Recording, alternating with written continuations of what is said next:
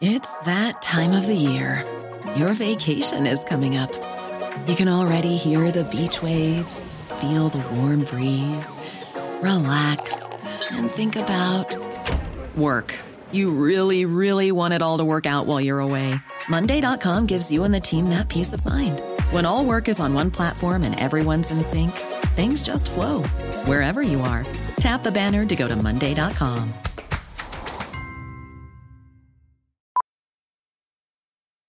Millions of people have lost weight with personalized plans from Noom, like Evan, who can't stand salads and still lost 50 pounds. Salads, generally, for most people, are the easy button, right? For me, that wasn't an option.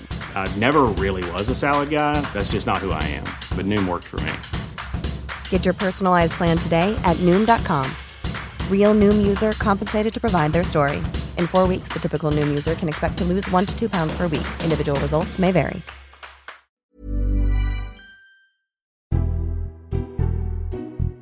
Hello and welcome to the Red Box Politics podcast from the Times. I'm Matt Chorley.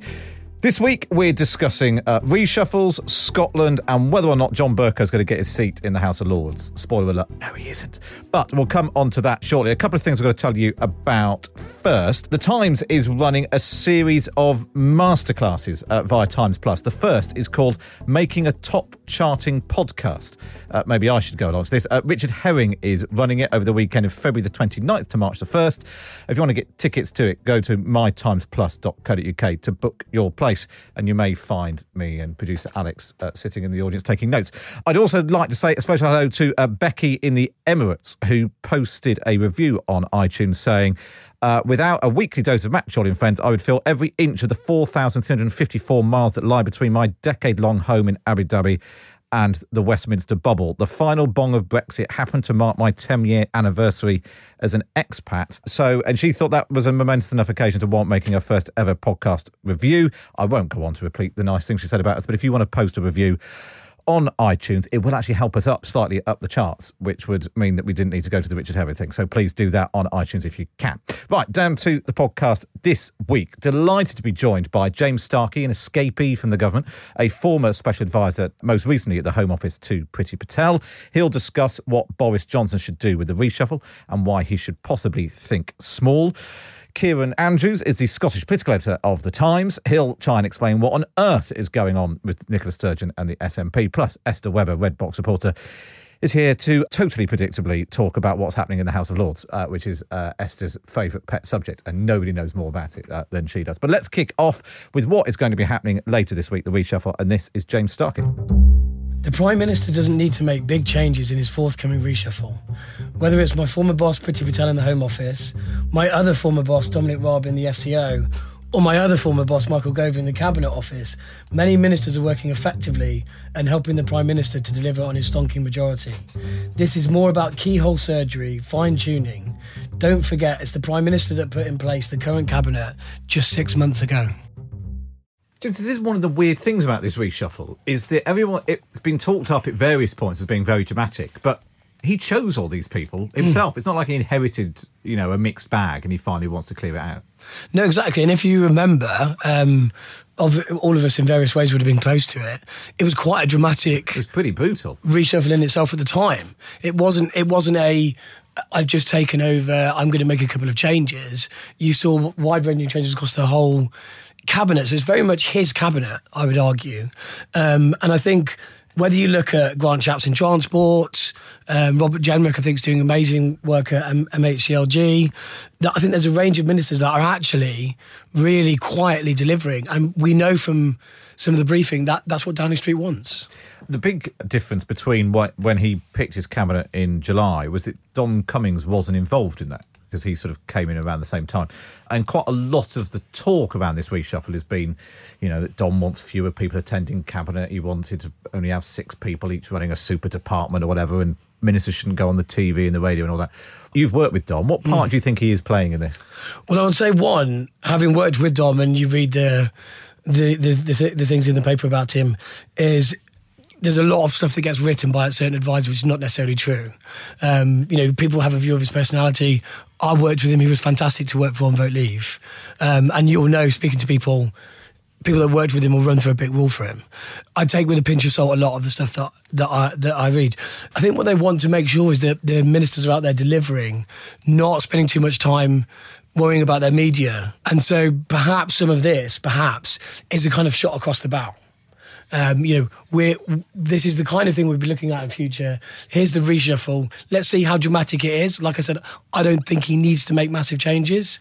Do you think it would have been better if the idea it was going to be dramatic hadn't got going sort of after the election in December? There was a lot of talk about a massive clear out and cutting the numbers and you know the list of half a dozen almost all women who are going to get the chop if that doesn't end up happening does he end up looking like he's bottled it no, I don't think so. I, I, uh, I mean, I'll say this having been in department at the time some of this was coming out and spoken to other special advisors and ministers, he's probably got a few more hours work out of them since since those briefings came. So you you know you it, it, depends if you worry about the cosmetics of it.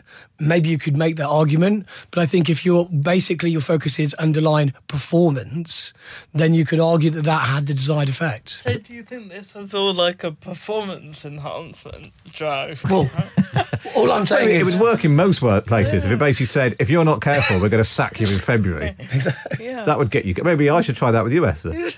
Yeah, try it. um, Kieran, um, what do you make of this? Because um, we the reshuffle sort of come and go. They always get talked up, and and they're rarely as dramatic as we expect. And most people are not paying that much attention. Well, I got caught a wee bit on the hop with the last reshuffle where we were all briefed pretty extensively that David Mundell was safe. So I clocked off for the day. I'd gone to meet a friend. I was sitting in in a pub in uh, outside of work hours, and suddenly the phone goes.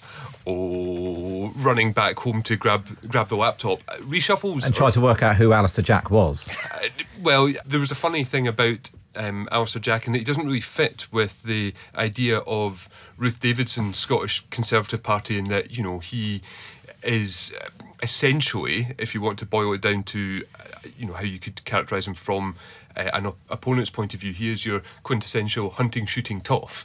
And he has ended up here as a Brexiteer, very much a, a Boris Johnson from you know what you said, okay, Dominic Cummings man, head down, get the job done, mm. but not not a great media performer, not someone who goes out and uh, and makes himself known.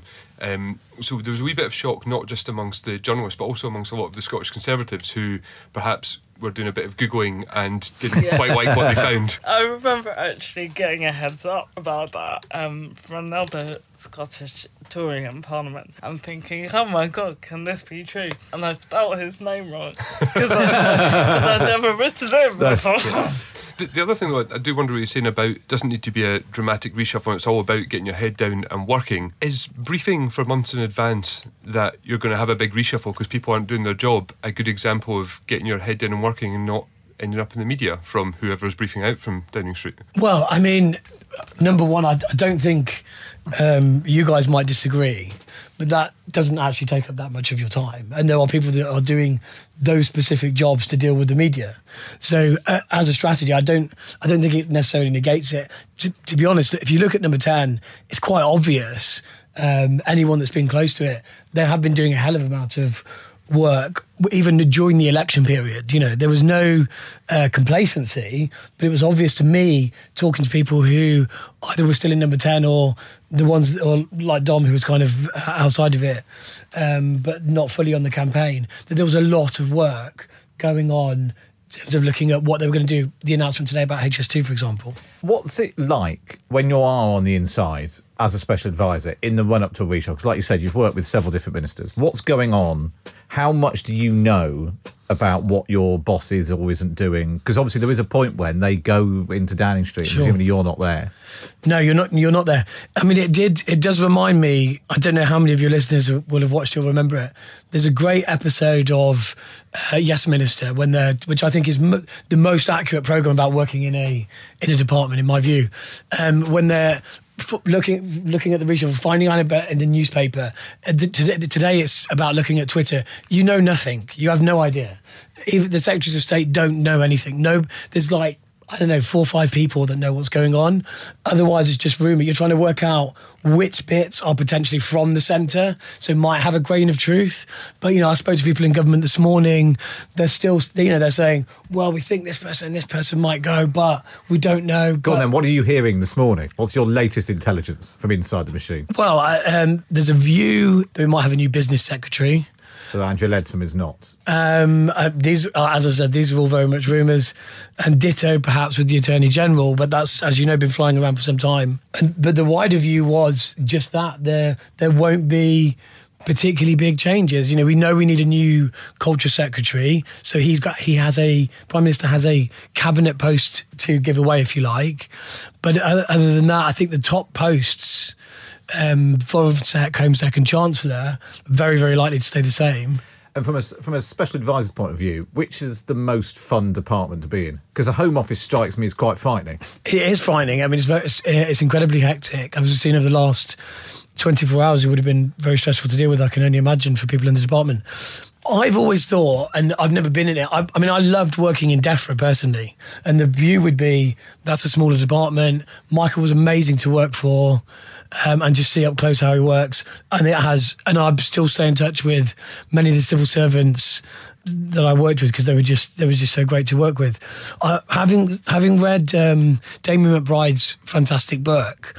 Treasury seems like a great place. You don't have the day. It seems like you don't have to answer everything of as you do number 10. And so I have worked for, for people where one of the rumours is you might end up at Treasury. It never happened. Um, uh, you start the day maybe going to the higher, the second highest office in the land. You typically end the day exactly where you started the day. Um, so that these things are really true. But look, I mean, I loved both departments that I worked in. You know, it's kind of it's a it's a real privilege just to work in government in you know any aspect, in my view. I always imagine DCMS must be quite good because you get to go to Commonwealth Games and whatever else. It's definitely popular for the freebies. Yeah, you can go to a lot of theatre shows and musicals and whatever. Yeah, whatever. I believe so. Award ceremonies. Yeah, Yeah. exactly. You get, so. you get to go to the Brits rather than the NFU annual conference. Although I know- NFU is a NFU annual conference is fantastic, by the way. I can really recommend well, it. as, as I covered many in the past, I would agree. And also, DEFRA always had the best nibbles. It's in very true. Because Very he was true. always showing off the best of British. Well, Esther Kieran, which departments would you like to be in? I think of Bagsy DCMS. Um, You're not allowed to just say Scotland, Kieran. no, 'cause it- although although the Scotland office has the best office in Whitehall. That's Uh, Dover true. House is, That is is true. tremendous. So Yeah, if you yeah. look, because Nick Clegg muscled his way into um, taking a side room there when he was deputy prime minister, uh, where he had his rowing machine installed in there, so he could look out over Horse Guards Parade. See, I'd quite fancy DCMS for the trips to the Brits as well. But if I can't, if I can't be your junior minister there, Esther, I, you know what? Let's go for the Justice Department. Just it might be stressful, but you know, imagine, imagine the power you would have. I've always thought because there's been a lot of conversation with the Labour the Labour leadership contest and who who does Keir Starmer have and who would you know who do you have as shadow chancellor. Chancellor, shadow chancellor, treasury strikes. But I could, I reckon, I could have a go at most departments. But don't you? with- confidence. with the treasury. I mean, like I'd be no good, but with the treasury, you do have to like understand the numbers, don't you? Yeah. And uh, you do need to have had a favourite economist and to know your. Yeah. You know, it's difficult. Ideally. Uh, yeah, ideally. I mean, that is, yeah, we'll wait and see who Keir Starmer ends up choosing. But so the Treasury strikes me as one that you really do need to be, you know, somebody who gets the economy in a way that you could go into education and read up on it and get up to speed quite quickly. Yeah, I mean, I think it's a da- it's a daunting ministry to go into. I can imagine. Like you said, it's you know, there's a lot of technical detail, but I mean, whilst I, I definitely take your point, I think you need to understand these issues. My learning from government would be you need to spend the time to know your area, whether that's definitely the Home Office, etc. But don't forget, in any department, you have thousands of dare I use the word experts behind you, able to help you understand these stuff, provide briefings.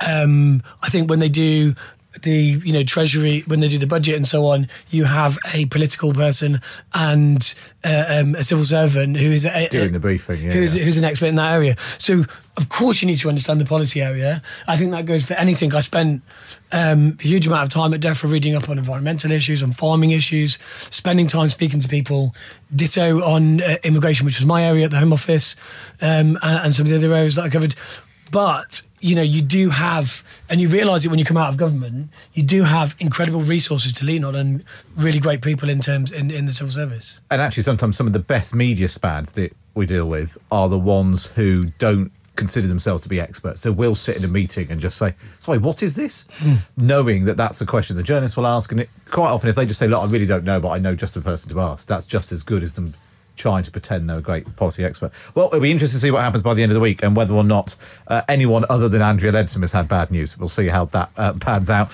Uh, shall expect, we think, on Thursday. Uh, let's go north of the border, though. Kieran uh, is down in London, uh, paying a, a morale-boosting visit to the Times building. Let's take a look at what's happening with the SNP. This is Kieran Andrews. A health service under a cloud of problem hit hospitals and missed waiting times targets, an education system that has been reviewed by the OECD, and a finance secretary who was forced to resign hours before he was due to deliver his budget after he was caught bombarding a schoolboy with messages. After almost 13 years in government, is the SNP finally falling apart? Probably not. Kieran, I can't think you're just talking Scotland down. Uh, and uh, any criticism of the SNP is obviously a, a, huge slight on Scotland. I mean, from our, you know, hundreds of miles away viewpoint, it does seem as if a whole load of things are coming together to be, you know, create this sort of perfect storm of bad news, the SNP. But then we did think that intermittently last year and the year before, and then they win more seats in the election and the SNP, like, I said, has been in government for 13 years. And like any government who's been in power for that long, the record is starting to catch up with them.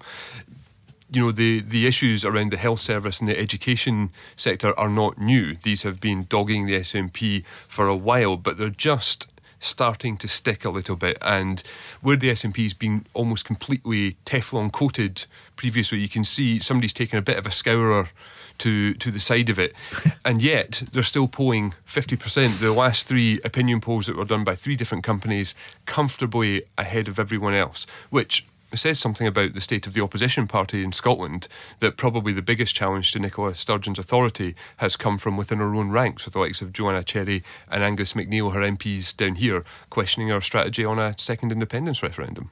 And just explain for people who, for some reason, haven't been following that debate, um, what is the difference of opinion within the SNP? Well, currently, Nicola Sturgeon has requested the powers to hold a second referendum. The um, you know powers over the constitution are reserved to Westminster. Boris Johnson is saying no, no chance, no referendum whilst I'm in power. Some in our party are suggesting that the Scottish Parliament should just pass a bill to hold a referendum anyway and let uh, the UK government challenge that in court. Nicola Sturgeon's very wary of doing that, not least because of the example we saw in Catalonia and the you know the, the, the fallout from the referendum there. She says she wants to deliver independence, not just a referendum.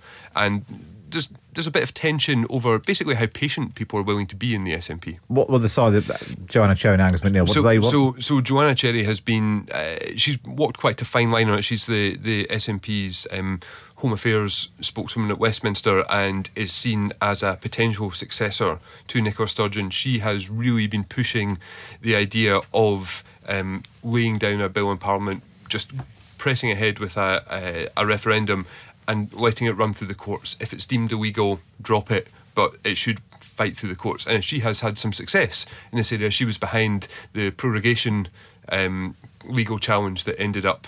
Uh, you know, ended up with the Supreme Court finding that it was illegal to prorogue Parliament. So, you know, she has reason to be confident going down that route. Angus MacNeil just wants a plan B, and Angus likes to uh, like, likes to shout about things from uh, the backbenches and start some trouble, which is mainly what he's doing at the moment. James, how much uh, thought is going in inside the Westminster government into the question of the union and stopping Scotland drifting away as a, as a result of Brexit? I think you could see. I think you could see during the election that it's it, it's a really important issue. Looking at the actions and some of the things that the prime minister said, that they, you know, whether even with Theresa May, to be fair, you know, it's taken very seriously. It's taken very personally for prime ministers. You know, the the idea of keeping that that precious union is every, the phrase that everybody will use, keeping that together. I, and I, I also think if you, you will note that there's definitely a push in government to really look outside of Westminster, whether that's uh, whether that's Scotland, whether that's Wales, or, you know, or the North, as as people in London seem to call yeah, the, the anything. fifth country in uh, in the UK. As, as, yeah, as if I grew up in a different country in the Midlands, but um, but although sometimes it does feel like it, but um, I think there, there's a push to look outside Westminster to try and think about what's needed, whether it be for Scotland or whether it be for the north to the north of England or the Midlands. What's needed in terms? I read your piece this morning on buses, and it, you you made the valid point that too often too much policy is formed by people whose only worldview is London. Yeah. And I definitely think the prime minister talks has talked about kind of levelling up. It's a very important thing to him. It was all throughout the election. And Dom, and I think you've got a Downing Street with various people in there that probably has more people. I don't know the stats on this, but feels like it has more people who are thinking about or from outside London than at many times before. You know, they're not. You've got a lot of people in government as advisors now who are not your typical special advisors through CCHQ, etc.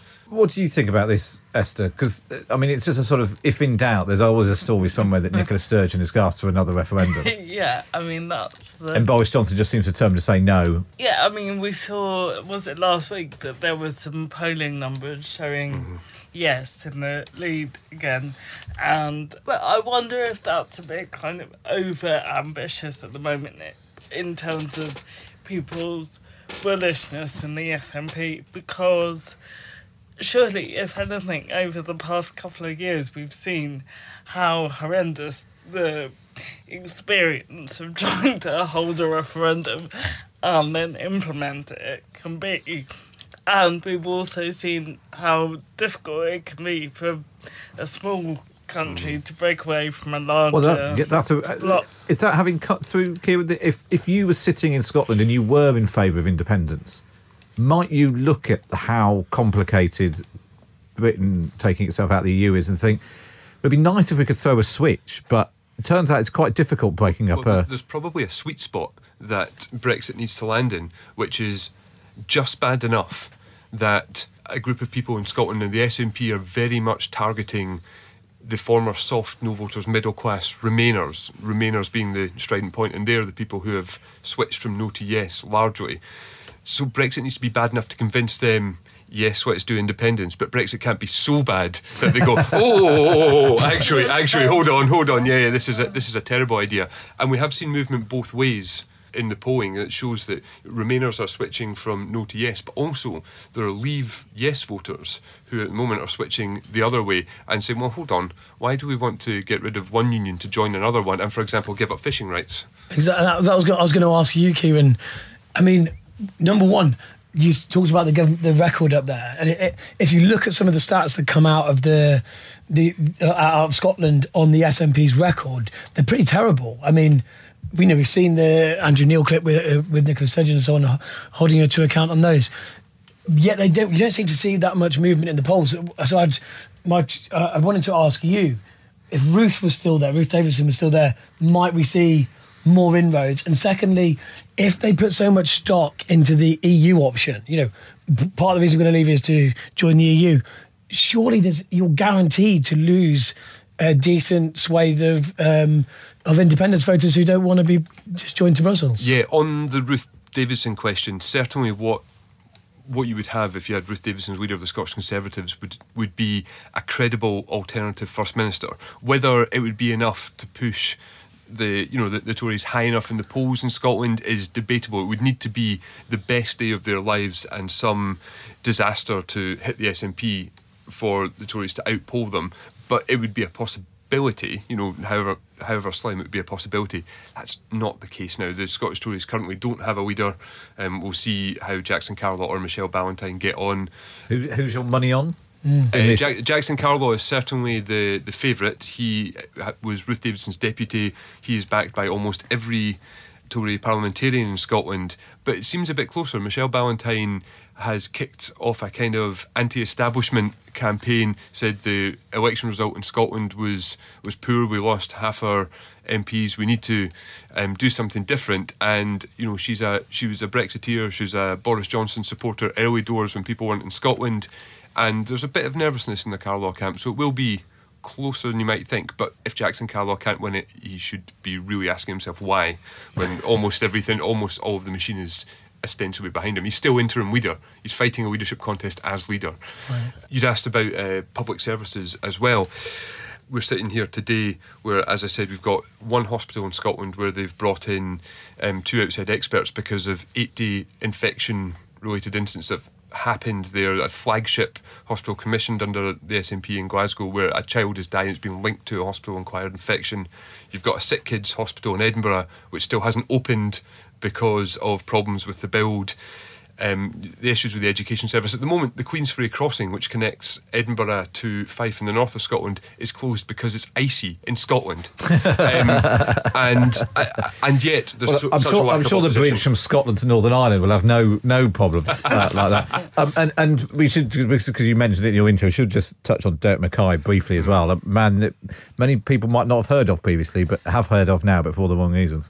Yes, Derek Mackay was seen in many quarters as the favourite to succeed Nicola Sturgeon as First Minister. He had risen through the ranks of the SNP very quickly and he was caught. He sent um, 270 messages on Instagram and Facebook to a 16 year old schoolboy. These were given to the Sun, and obviously he resigned from government on the eve of the budget, and now his future as an MSP is, is under question, understandably the problem this causes internally for the SNP is the succession planning. Well, I was about to ask you that because I'd.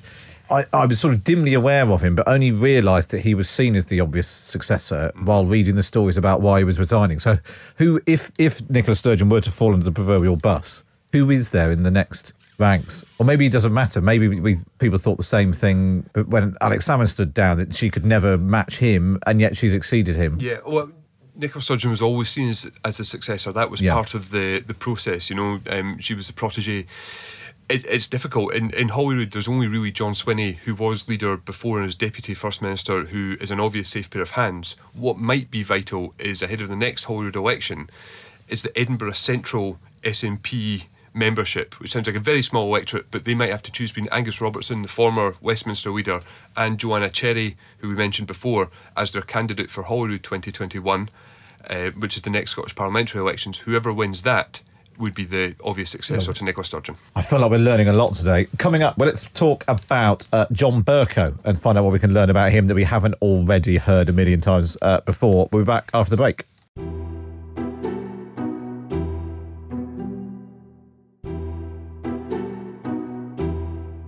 Welcome back. You're listening to the Red Box podcast with me, Matt Chorley, joined in the studio by James Starkey, Kieran Andrews, and this is Esther Webber.